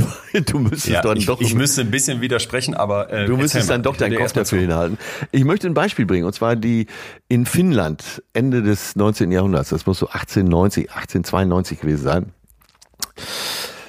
Ja, stand eine Hungersnot bevor und dann es hat eine lange Dürrephase gegeben und äh, man hätte einfach mehr Saatgut kaufen müssen von der äh, von der Regierung aus. Die haben aber zu folgendem zu folgender Lösung gegriffen. Sie haben alle Popen des Landes aufgefordert, für eine bessere Ernte zu beten. So. Äh, Ja. Es kam eine riesige Hungersnot, weil man vermieden hat, mehr Saatgut zu kaufen und viele sind gestorben. das, ja. Und die haben So. da auch aufs falsche Pferd gesetzt, sagen wir es mal ganz profan. Und wie wird jetzt der äh, betende Pope das nachher erklären? Der wird sagen, äh, ja, ist ja klar, wenn hier so unmenschliche Bedingungen herrschen, dann stimmt Gott dem nicht zu. Und wie hätte man es erklärt, wenn es plötzlich geklappt wäre, weil es einen Wetterumschwung gegeben Genau. hätte und die Hungersnot irgendwie ferngeblieben wäre? Seht ihr? Seht ihr ein Wunder? Da siehst du, wie gut dieses Beispiel ist. Wobei ich als äh, Pragmatiker und Straßenköter gedacht habe, äh, geht doch auch beides. Klar. Nein, genau, definitiv. Also das ist ja wie bei der Taube. Das Körnchen fällt rein und dann Ja. kann die Taube sich ja drehen. Halb so wild. Genau. Beten schadet ja auch nicht. essentiell noch für Verschwörungstheorien Unsicherheit. Ja, also ich brauche unbedingt etwas, was ich mir nicht einfach so erklären kann. Ich glaube, das erleben wir ja gerade in maximalem Ausmaß. Und das ist mir eben auch ganz wichtig, wo ich dann wieder feststelle, wenn ich da selber sitze mit meinen Kumpels und plötzlich auf krude Theorien komme. Da sind wir alle von betroffen. Wer mir jetzt sagt, dass der gerade keine Ungewissheit Ja. spürt oder mit oder so gar keine Angst und Sorgen um die Zukunft hat, dann würde ich fragen, interessant, hast du in den letzten zwei Monaten mal Nachrichten angemacht? Äh, es ist ja einfach eine maximal ungewisse Zeit und das ist der also das ist der perfekte Nährboden für äh, Verschwörungstheorien. Und dann essentiell, wir brauchen einen Mainstream, gegen den wir sein können. Ja, also ohne, dass ich irgendwas habe, gegen das ich mich dann wenden kann, fehlt der Verschwörungstheorie im Prinzip eine Marschrichtung. Ja, aber hinzu kommt doch auch noch das, äh, das ist ja wahrscheinlich auch so ein Grundbedürfnis, dass man schlauer sein will als andere. Klar. Ja, und das haben wir, Ja, ja, bei den super. Verschwörungstheoretikern ist es doch so, dass sie, es kommt ja immer, dass sie sagen, wach endlich auf, siehst du das ja nicht? Und das Ja. impliziert ja, dass sie denken, äh, ich habe die paar Informationen mehr. Und Ja. äh, Attila ist zwar nur bei Google oder äh, auf Spiegel Online und denkt aber jetzt mit dem Löffel aus dem tiefen Teller gegessen, ne? Und da finde ich, ähm, schlägst du den perfekten Bogen zum Thema dessen, was jetzt dazu führt, dass eben der eine wirklich richtig extrem wird und der andere vielleicht sich so in der Mitte bewegt und der dritte wiederum sagt, nee, damit habe ich alles überhaupt nichts zu tun. Ich halte mich ganz rational nur an die Fakten. Und zwar, wir haben ja alle verschiedene Persönlichkeitseigenschaften. Und da gibt es mittlerweile eine ganze Reihe von Untersuchungen, die sich mal angeguckt haben, was brauche ich eigentlich für Persönlichkeitseigenschaften als Mensch, um besonders anfällig für Verschwörungstheorien Jetzt bin ich gespannt. Äh, zu sein. Ja. Erstens starkes Misstrauen, so als grundsätzliche Einstellung, dann eine soziale Angst. Also es geht eigentlich immer darum, dass du irgendwie ausgegrenzt bist, dass du eher nicht so einen hohen Stand hast, ne? dass du das Gefühl ja. hast, du wirst schlecht behandelt. Und ehrlicherweise finde ich, auch hier erkennt man wieder eine gewisse eine gewisse Rationalität in Verschwörungstheorien aus psychologischer Sicht. Wenn ich mir mal überlege, wie bestimmte Minderheiten in der Vergangenheit behandelt wurden, ja. finde ich es völlig äh, sinnvoll, dass man da daran glaubt, ey, da oben ist, sind Mächtige und die handeln nicht in meinen Interessen. Also eine, eine, ein, ein Sklave in den Vereinigten Staaten vor ein paar hundert Jahren, der war ja nur beraten zu, gut beraten zu sagen, da oben gibt's Macht, ja. die ist gegen mich. So, absolut, ja? absolut. Ja. Dann ganz wichtig noch, es geht nicht um Dummheit, sondern es geht um geringe Bildung. Ja, und zwar nicht deswegen, weil jetzt gebildete Menschen grundsätzlich geschützt wären, sondern eben weil geringe Bildung oft damit einhergeht, dass ich wenig oder weniger Kontrolle über meinen Lebensweg habe. Ne? Ich habe nicht so viele Möglichkeiten. Ich kann nicht entscheiden, wo ich einfach so studieren gehe. Oder äh, meine Eltern haben nicht die, die Möglichkeit zu sagen, an der Schule läuft's nicht so, hier kriegst du den Französischunterricht äh, am Nachmittag noch bezahlt. Das heißt, ich bin es gewohnt, dass ich nicht so wirklich äh, viele Handlungsoptionen habe, wie jemand, der jetzt den tollsten Uni-Abschluss hat. Und das ist auch etwas, was, was sehr, sehr stark mit Verschwörungstheorien einhergeht, nämlich das Gefühl, dass ich keine Kontrolle habe. Und das stört. Das stört auch jeden. Das ist mir auch nochmal ganz wichtig zu betonen. Wenn ich spüre, ey, ich habe es nicht mehr in der Hand. Da ist ein Virus und das bestimmt jetzt ist Lockdown. Ja. Da muss ich da mitmachen. Das ist schrecklich für Diese Ohnmacht. Ja. Mhm. Und du brauchst genau. eine Erklärung oder zumindest einen Gegenpol zu dieser Ohnmacht. Und äh, dazu kann Aktionismus gehören, denke ich mal. Ja, das leuchtet mir ein. Total. Und dann, dann bin ich noch auf einen Punkt gestoßen, der mich sehr umtreibt, weil das haben wir hier, glaube ich, auch immer schon wieder mal beleuchtet und betont. Man muss die Meinung von Autoritäten ablehnen. Also das ist eben ein, ein zentraler Punkt, der in der Persönlichkeit eine, eine wichtige Rolle spielt. Das ja. heißt, für jemanden, der an eine Verschwörungstheorie glaubt, der sagt dann im Zweifel, auch für mich ist YouTube genauso eine Quelle wie das Robert Koch Institut. Und ich glaube, da merkt man ja. wieder so ein Grundproblem. Ja. Und deswegen sage ich, das haben wir hier schon oft beleuchtet dieses individualisiert sein. Ich, ich, ich, ne? Ich stehe ganz vorne und ja. ich glaube nicht an Autoritäten, weil ich so besonders bin, dass ich mir hier vom Robert Koch Institut gar nichts sagen lasse. Da kann ich wunderbar erstmal bei YouTube gucken und ich mache mir meine mache mir meine eigene Meinung aus den Quellen, die mir passen und gebe einen Scheiß da drauf, wie relevant diese Quellen sind oder wie für wie valide die gehalten werden. Absolut, auch da wieder ein ein flammendes Statement von unserem Veganer aus Berlin Achtung, Zitat, lieber sterbe ich im Kampf mit dem Schwert in der Hand, als dass ich ein Leben als Sklave in einer Diktatur verbringe. Eine Woche alt. Ja, das, das Ding ist halt, dass wenn ich da so drauf gucke, Mitleid ist vielleicht das falsche Wort, aber es ist so eine Art von, es tut mir fast leid, um ehrlich zu sein. Ja, das meinte ich ja eben. Ich glaube sogar, dass das ein guter Mensch ist, aber er ist einfach da völlig verbohrt. Und wie du, da, den habe ich eben in deiner Beschreibung sehr wiedererkannt, dass da vielleicht ja. äh, in der Kindheit im Lebensweg ja. irgendwas vorgefallen ist, was ihn, was tief in ihm äh, von irgendwo immer eine Benachteiligung sieht. Und die möchte ja. er kompensieren. Und darum geht's, glaube ich, auch um Kompensation. Total bin noch auf einen Begriff gestoßen, der mir sehr gefallen hat. Wir haben ja hier schon oft über Narzissmus gesprochen. Ja. Und es gibt auch einen kollektiven Narzissmus. Und dabei geht es darum, dass ich quasi sage, meine Gruppe, zu der ich mich zähle, die verbinde ich mit extrem positiven Eigenschaften und äh, einem, einem, einem ganz tollen Blick da drauf und äh, überhöhe mich massiv als Gruppe gegenüber allen anderen. Ja. Und da gibt's also eine ganze Reihe von Untersuchungen, die mittlerweile zeigen, dass dieser kollektive Narzissmus zum Beispiel in Polen die Wahrscheinlichkeit vorhersagt, statistisch berechnet, dass man an Verschwörungstheorien gegen Juden glaubt. Um mal so ein Beispiel zu machen. Ja. Aber auch in Amerika, dass man irgendwelche Verschwörungstheorien über die Präsidentschaftskampagne 2016 hatte, lässt sich auch anhand von kollektivem Narzissmus ja. vorhersagen. Und das finde ich ziemlich, ist, ein, ist nochmal ein ganz wichtiger Punkt, ne, dass ich halt so sage, yo, wir hier die Gruppe, wir ganz, wir genau. sind die, die erhellt sind, wir haben die Wahrheit. Der Zusammenhalt der Gruppe nicht. auch, ja. Ja. Ja, mir hat, das muss ich dir erzählen, ich habe Mike Scheffler kennengelernt. Das ist einer, ich würde sagen, einer der erfolgreichsten, hätte ich fast gesagt, aber einer der größten Neonazis, die Deutschland jemals hatte. Also der hatte hunderte Schergen unter sich. Der Ja. hat irgendwie den Mitteldeutschen Neonazi-Bund oder das Mitteldeutsche Nazi-Netzwerk gegründet, so ähnlich hieß das. Und der ist ausgestiegen. Ja, ja, ich habe einen Artikel über den gelesen, ja. Ach, kennst du den? Okay. Und das war für mich ein ganz, ganz interessanter Typ, weil ich dem, weil ich quasi dachte, da haben wir jemanden, der ist seit Jahren, seit er jugendlich ist, quasi in der braunen Suppe und davon auch überzeugt. Der kämpft dafür, ne? Der mobilisiert Menschen loszuziehen und, ähm, weiß ich nicht, gegen Ausländer zu hetzen, auf Demos zu gehen, Hunderte, Tausende, äh, weiß, dass, dass Asylantenheime angezündet werden. Ja. Und wie kann so jemand jetzt vom Gegenteil überzeugt werden? Weil ich finde, das ist ja eigentlich die Frage, die wir uns alle stellen müssen. Wie könnte man mich persönlich vom Gegenteil überzeugen dessen, was ich glaube. Ja, und ja. er hat gesagt drei Punkte. Erstens. Jetzt Gruppe. bin ich gespannt. Achtung, wir äh, wenn, spitzen wenn, alle unsere Ohren. Da, da, da, Hier ist Dr. Leon Winscheid mit den drei Punkten.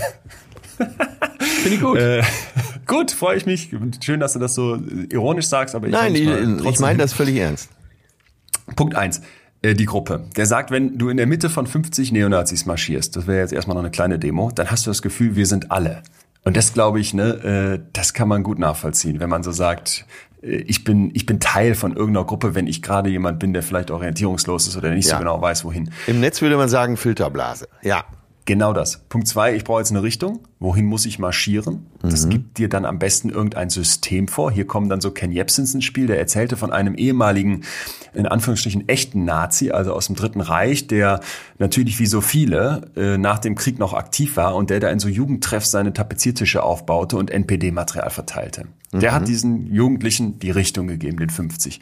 Und jetzt kommt der entscheidende Punkt, ich brauche einen Feind. Und was der Mike sagte, das fand ich hochspannend, dass so Neonazis, so AfD-Leute, so ganz extreme Rechte heute nicht mehr funktionieren, indem die sagen, wir sind hier gegen die Juden, wir Ja. sind gegen die Ausländer, wir sind gegen die Sozis, weil das zieht nicht mehr. Ne? Das sind Feindbilder, die funktionieren noch sehr bedingt. Wogegen die jetzt sind, ist das System. Ja, Wir sind ja. gegen das System. Und damit machst du dir natürlich einen Feind, der fantastisch ist, weil der ist nicht wirklich zu greifen. Dazu kann alles zählen. Den hast kannst du für alles verantwortlich machen. den ja. kannst du für alles verantwortlich machen, von dem kannst du dich wunderbar distanzieren, indem du irgendwas tust, was gegen das System ist. Und das geht ja meistens leicht. Also eine Flasche im Park auf den Boden schmeißen ist einfacher, als nachher die Scherben wieder aufzukehren. Ja.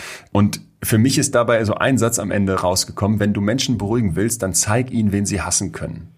Ah, okay. Ja. Ja. Dann haben sie einen Schuldigen. Darum geht's immer, ne? Man braucht einen Schuldigen.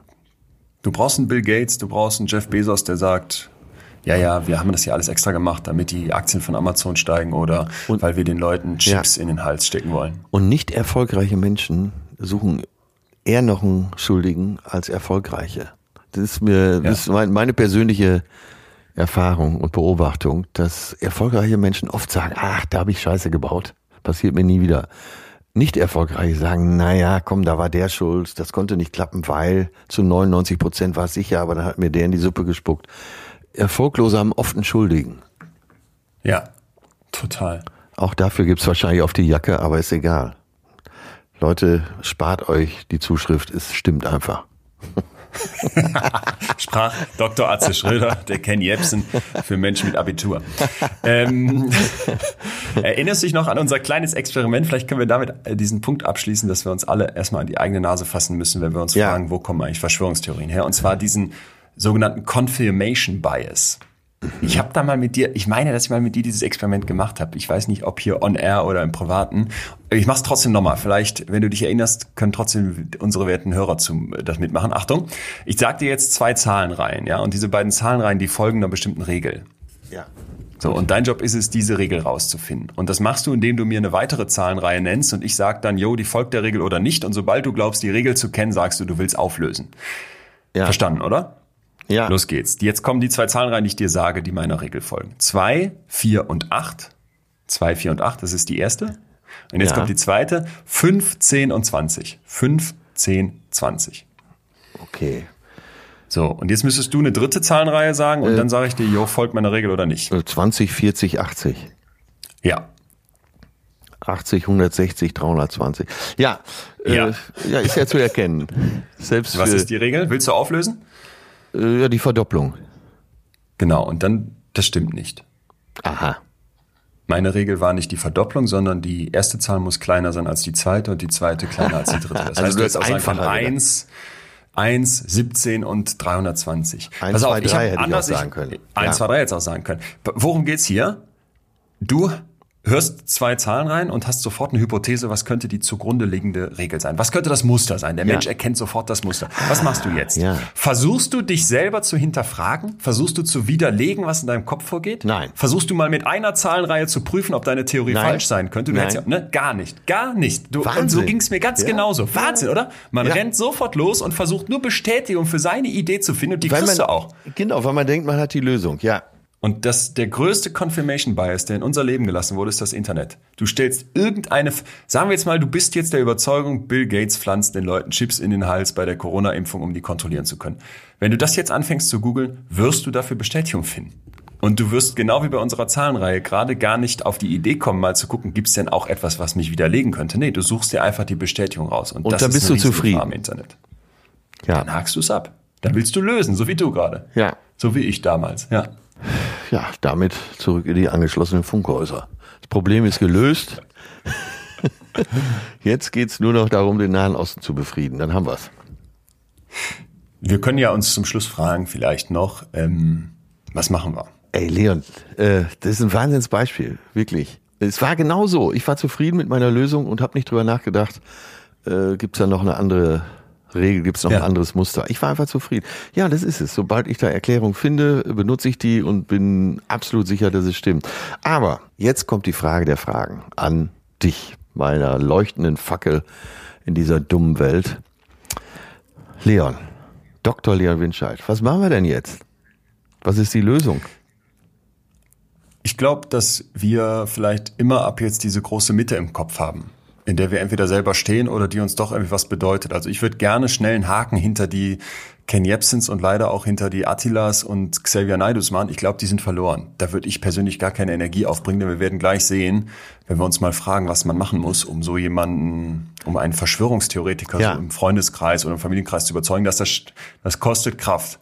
Aber die ganz Extremen, lass uns die doch mal abhaken und lass uns aber mal im Blick haben, dass man trotzdem, glaube ich, nicht aufgeben darf und man kämpfen muss, man sich kümmern muss, weil es gibt eben diese riesige Mitte und von der driften ja immer ein paar Leute in die Extreme ab. Und das wollen wir nicht unbedingt, deswegen finde ich, lass uns doch da mal gucken, was zu tun ist. Und ich glaube, der erste Punkt ist, dass man sich klar macht, ey, das wird im Zweifel sehr anstrengend. Also der Mike Scheffler, dieser Neonazi, der Ja. hatte folgende Situation. Der will so langsam merkt er, dass das mit der NPD nicht läuft. Die haben ein desaströses Wahlergebnis, der zieht sich aus der Partei zurück, bleibt aber noch so der, der Neonazi der Straße. Ja. Und erlebt dann aber, dass auch da ihm eigentlich mittlerweile alles zu Kopf steigt. Und dann wird er quasi über eine Weiter Weiterbildungsmaßnahme aus dem, ich glaube, sächsischen Landtag, bekommt er irgendwann mal in seinem Leben die Möglichkeit, so eine Art äh, Dozentenschein oder sowas zu machen. Ja. Und wie es der Zufall will, fängt er dann an, in diesem Bereich zu arbeiten, weil irgendwoher braucht er ja Kohle. Und irgendwann wird der Deutschlehrer äh, oder so an so VHS-Kursen, glaube ich. Und dann bekommt er, weil der Schulrektor reinkommt und fragt, Leute, wir haben hier Flüchtlingskrise Anfang 2015 um den Dreh, was machen wir? Äh, bekommt er eine Flüchtlingsklasse aus Syrien. So, und jetzt steht der, einer der größten Neonazis, musst du dir vorstellen, vor diesen, vor Ja. diesen Menschen aus Syrien, seinem Feindbild, Ja. und fängt an, den Fragen zu stellen. Und dann erzählt er mir, dass der mit denen, dass der dann mit denen die Fragen besprochen hat, wo der sagen würde, genau die Fragen würde jetzt ein NPD-Anhänger so einem Menschen stellen. Warum hast du ein Handy, aber keinen Ausweis? Und er meinte, dann saß in dieser Gruppe ein Tierarzt aus Syrien, der anfing, Ja. ihm das Ja. einfach alles ganz ruhig zu erklären. Er sagt, stell dir doch mal vor, du hättest jetzt kein Handy. Zwei Wochen ohne Handy, wie wird das ablaufen? Ja. Äh, Das hält man ja gar nicht aus. Natürlich will man den Kontakt halten. Ne? Natürlich brauche ich irgendwie die Verbindung. Nächste Frage war dann, warum kommen nur die jungen Männer und warum bleiben die Frauen alle zu Hause? Habt ihr keine Frauen? Was seid ihr für eine Kultur? Und da sagte der dann, ja, ist doch klar, wer losgeschickt wird. Und wie wäre es denn bei euch? Du hast irgendwie die Großeltern, die sind zu schwach, die Kinder sind zu jung, die Frau bleibt bei den Kindern. Klassisch traditionell haben wir hier Ja. ja auch in vielen äh, Seiten Deutschland. Ja. Und der junge, starke Mann wird losgeschickt. Und Ja. da meinte der, fing es bei ihm an, wirklich zu bröseln. Und das ist eben auch, was wir aus der Wissenschaft wissen. Es ist nicht unmöglich. Du kannst Leute von anderen Meinungen überzeugen. Ja. Und ich finde, das äh, gibt ja erstmal Hoffnung. Wäre jetzt die Frage, wie wir es tun. Man muss immer berücksichtigen, das macht mehr Arbeit. Und das ist aber immer so. Eine Lösung macht immer viel mehr Arbeit als äh, die Behauptung. Ja, total. Und ich glaube, wenn, wenn man sich, wenn man da reingeht in so ein Gespräch, ich hatte das letztens, dass mich ein Kumpel anrief und sagte von einer gemeinsamen Bekannten, ey Leon, ich habe gestern mit der telefoniert und plötzlich fing die an, ne, Trump ist gut. Und sie glaube auch gar nicht an die ganze Show, sondern das wäre ja alles nur gelogen, weil ja. für die Wirtschaft oder oder oder. So, und der war völlig verzweifelt, ne? Und ich glaube, das kennen wir alle und das erleben wir auch alle. Und wir sollten jetzt mal noch so eine kleine To-Do-Liste liefern, wie man damit umgehen kann und würde als erstes mal ähm, den Punkt einbringen, dass man sich klar macht, vielleicht werde ich die andere Person nicht überzeugen. Also dass man mit so einer gewissen Gelassenheit ja, reingeht, sonst genau, kann man sich daran genau. kaputt machen. Ne? Das taucht auch immer wieder auf, äh, wenn man über Lösungen forscht, dass es, dass du in Betracht ziehen musst, dass es nicht gelingt. Ja. Ja, zweiter Punkt, das versuchen wir hier, glaube ich, immer wieder, ist hinter die Fassaden zu gucken, hinter die Fassaden von Menschen zu gucken. Ne? Äh, Verschwörungstheorien entstehen ganz oft, weil Menschen Angst haben, weil sie sich vor irgendwas fürchten. Und das mal zu erkennen und auch diesen wirklichen Grund zu suchen und dann auch diesem Grund zu begegnen in einem Gespräch und da eher quasi an der Wurzel anzusetzen, das ist natürlich viel einfacher, als wenn ich einfach von draußen drauf gucke und sage, ach, Verschwörungstheorie, Schwachsinn, ja. äh, was soll das überhaupt? Ne? Ja. Also mir wirklich, mich wirklich zu fragen, was treibt diese Person an? Will die vielleicht zum Beispiel auch einfach jetzt einen Kampf mit mir? Will die eine Provokation? Ich meine, kennen wir auch alle in Familien, wo irgendwie nur ein Grund gesucht wird, damit man mal hochgehen kann und es explodieren darf. Ja. Ja, ja, Punkt genau. Äh, den, also verkürzt äh, einfach einen Grund suchen. Punkt drei darf ich vielleicht mal einfügen, ist äh, zuhören. Das äh, ja. ist ja eigentlich schon das, was du gesagt hast, die Geduld du brauchst für sowas Geduld. Und ja, auch da wieder die Arbeit bei der Lösung. Und das betrifft eigentlich äh, alle Bereiche, immer. Dass die Lösung wesentlich aufwendiger ist als die Benennung. Ja. ja. Und so ist Total. das aber. Ich und, glaub, und äh, von Live Aid ja. mal eben äh, 10 Millionen nach Darfur äh, schicken, in der Hoffnung, wird schon alles gut gehen, ist leichter, als sich in politischen Gremien und über Flüchtlingsorganisationen zu engagieren. Eigentlich Live Aid war ein gutes Beispiel. Äh, da ist eine Menge Kohle eingespielt worden, die hat nichts gebracht, außer zusätzliche Tote, äh, weil die Warlords die Hilfsgüter in die Hand bekamen und äh, die mehr oder weniger vor Ort verkauft haben, dadurch neue Waffen sich beschaffen konnten und über den Daumen gepeilt ungefähr 5000 Menschen mehr umgekommen sind. Ja, und da ist es eben auch so, sich da vor Ort zu engagieren, ist unheimlich aufwendig oder eben sich politisch zu engagieren. Da sucht man auch die einfache Lösung. Aber ich will da jetzt auch nicht zu ausfransen an dem Thema. Finde ich aber gut. Also zuhören und, und sich klar machen, dass das Mühe ist, ganz wichtig. Dann Punkt vier, bitte, bitte keine Überheblichkeit. Und das ist, glaube ich, das, wo wir so, so sehr zu tendieren, weil wir es uns leicht machen wollen. Es ist ja viel leichter zu sagen, Attila Hildmann, was für ein Idiot. Ne? Ja. Ne? Xavier Naidoo, voll Trottel. Aber in diesem Moment, wo ich dann hingehe und dann, äh, dann noch Idiots unter deren Posts schreibe oder seid ihr bescheuert, ne? oder halt das Ganze mit anheize, indem ich mir nicht die Mühe mache, wirklich einen Protest, wirklich eine argumentative Gegenbewegung darzustellen, bin ich Teil des Problems. Weil mit dieser Überheblichkeit werde ich ja niemanden überzeugen, damit erreiche ich keinen. Das, ja, das gilt ja leider immer, ne? Und deshalb ein bisschen agieren, agieren wie, äh, ein bisschen agieren wie ein Therapeut. Auch mal ja, äh, sich ja. die Zeit für zustimmendes Grunzen zu nehmen, so nach dem Motto, mm, mm, mm. Genau. also den anderen durch die, durchs eigene Verhalten dazu auffordern, mehr zu erzählen. Oft entlarven die Leute sich dadurch schon selbst, ja. Mir hat mein Freund erzählt, der beste Therapeut erkennt, dass jeder Mensch Recht hat. Ja. Ja, diese, diese eigene Realitäten der Leute zum Teil leben, ja. äh, die, die musst du erstmal anerkennen, die musst du versuchen zu begreifen. Und das führt uns zum nächsten Punkt. Bestätige kritisches Denken. Also geh auf keinen Fall hin und tu so, das als wärst gut, du ja. jetzt der Einzige, der kritisch denkt, während der Verschwörungstheoretiker äh, total dumm ist. Weil der Verschwörungstheoretiker ist im Zweifel jemand, der von sich sagt, ich bin ein maximal kritischer Denker, denn ich ja. hinterfrage ja. Ne? Und ich glaube, wenn man da erstmal klarstellt, ey, genau so bin ich im Grunde auch ja. und ich will auch hinterfragen und ich will auch nicht einfach annehmen, dann schafft man sich schon mal so ein Common Ground, so ein gemeinschaftliches äh, Feld, auf dem man sich dann bewegen kann. Genau, und auch da sind wir schon wieder im Bereich äh, der Therapie. Sehr gut. Nächster Punkt. Ähm wenn du in so einem, also klar, sind die jetzt nicht logisch hintereinander gepackt, aber äh, wenn ich auch äh, ab und zu einen Tipp geben soll, äh, möchte ich nochmal äh, die Internetseite korrektiv.org empfehlen. Ja. Also C-O-R-R-E-C-T-I-V. .org, ähm, die checken die Fakten. Und das ist wichtig. Es ist wichtig, bestimmte, sich über bestimmte Dinge immer wieder zu informieren. Nur so kann man auch mal dagegenhalten. Hammer. Ja, das finde ich, äh, für mich wäre das der Punkt gewesen, eine Alternative präsentieren. Ja. Ne? Also wenn ich dir irgendwie ein Gerücht abnehme oder eine, eine Theorie in deinem Kopf, dann ist ja eine Lücke. Dann wird ja ein Loch gerissen und da muss jetzt was rein. Zum Beispiel der Mike, der Neonazi, der arbeitet jetzt bei Exit und setzt sich quasi im Prinzip genau gegen sein System ein und versucht Lösungen zu bieten, weil der sagt, er hat jetzt bessere Wege gefunden, er hat es anders verstanden, er hat eine neue Sicht da drauf. Ja. Ich glaube, da kann so eine Webseite, wo man dann was nachgucken kann und auch eben mal der Hinweis, ey, google doch mal das oder liest dir mal bitte den Artikel durch, eben wirklich mehr mit so einer bittenden Haltung als mit so einem Hier, du Idiot, äh, warum weißt du das nicht? Viel, viel Ja. wertvoller sein. Ja, ja. Was ich noch einen guten Tipp finde, ist ähm, unter vier Augen sprechen. Wir haben ja, Ja, so viel heute kein- über Gruppen ohne gesprochen, Publikum. Ne? Unsere, Ohne Publikum. Ohne Publikum. Ja, ohne hab ich mir auch Oft ist es aufgeschrieben. ja dann auch so, dass der, dass der, dass der Verschwörungstheoretiker im Zweifel in der Minderheit ist. Das ist zwar glücklicherweise so, aber das führt eben auch dazu, wir haben ja hier heute schon über diesen Min Minderheitenstatus gesprochen und auch, dass man oft eben schon zu einer ausgegrenzten Gruppe gehört. Ja. Wenn du dann noch als Gruppe da drauf hackst, wirst du diesen Menschen nicht von irgendwas anderem überzeugen, als das, was er schon glaubt. Ja, Alleine so, sobald du zu dritt bist, hast du ein Publikum. Ja. Ja.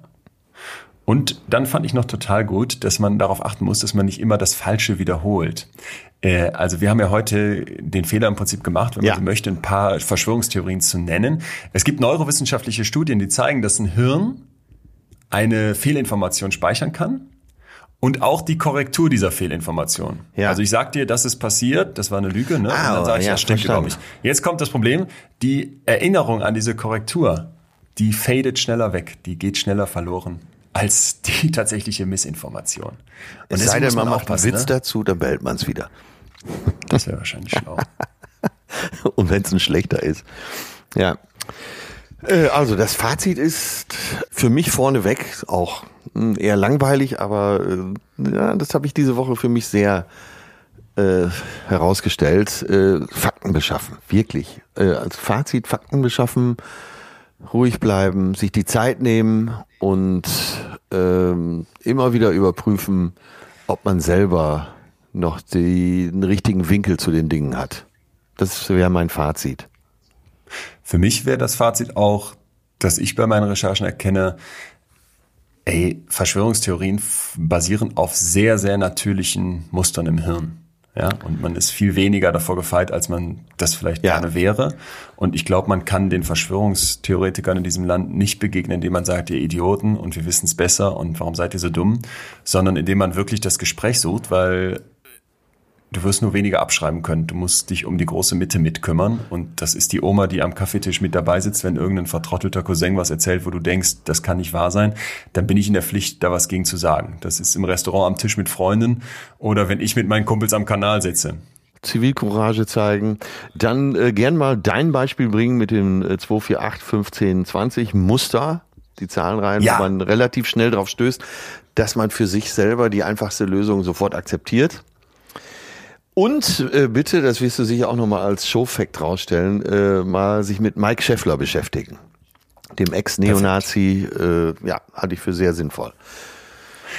Bleibt die Frage an dich, mein Lieber, was wir nächste Woche hier verhackstücken wollen. Ich habe ein romantisches Thema, aber ich weiß, dass unsere Hörer das ganz gern mal haben, was wir eben auch wissenschaftlich beleuchten, Ja. nicht nur romantisch. Äh, Ich möchte das mal nennen, wenn Liebe weh tut. Ich habe gehört Okay. von Queen, Too Much Love Will Kill You und habe Ah. gedacht, ja, manchmal kann man zu viel lieben. Also so nach dem Motto, ich hänge so sehr an jemandem, dass mich das irgendwie verzehrt. Von Wann wird's manisch? Auffrisst. Krass, okay, das ist gut. Ja, sehr schön. Kann man, äh, kann man zu viel lieben. Ja, Ja. wie romantisch. Ich sehe dich gerade mit Blick auf den Sylter Sonnenuntergang. Ja, ich habe übrigens gestern hier äh, einen Fischer gesehen, der saß hier am Ja. Meer und rauchte eine Zigarette, trank sein Uso. Und äh, ich habe ihn gefragt, was machst du? Warum sitzt du hier? Warum fährst du nicht öfter? Leon hat mal wieder Spaß gemacht. Ja, und, absolut. Ich Dito. hoffe, dass du spätestens heute Abend nicht mehr nach Knoblauch stinkst und äh, dich vor deinem eigenen Mundschutz ekelst. Aber da gibt's ja auch schon wieder was zu essen. Joghurt hilft. Ich wünsche dir einen schönen Tag. Mach Ja. es gut und bis nächste Woche. Lass es dir gut Fühl- gehen in Berlin. Tschüss, ciao. Fühl dich gut betreut. Ciao, ciao. Das war Betreutes Fühlen. Der Podcast mit Atze Schröder und Leon Winscheid. Jetzt abonnieren auf Spotify, Deezer, iTunes und überall, wo es Podcasts gibt.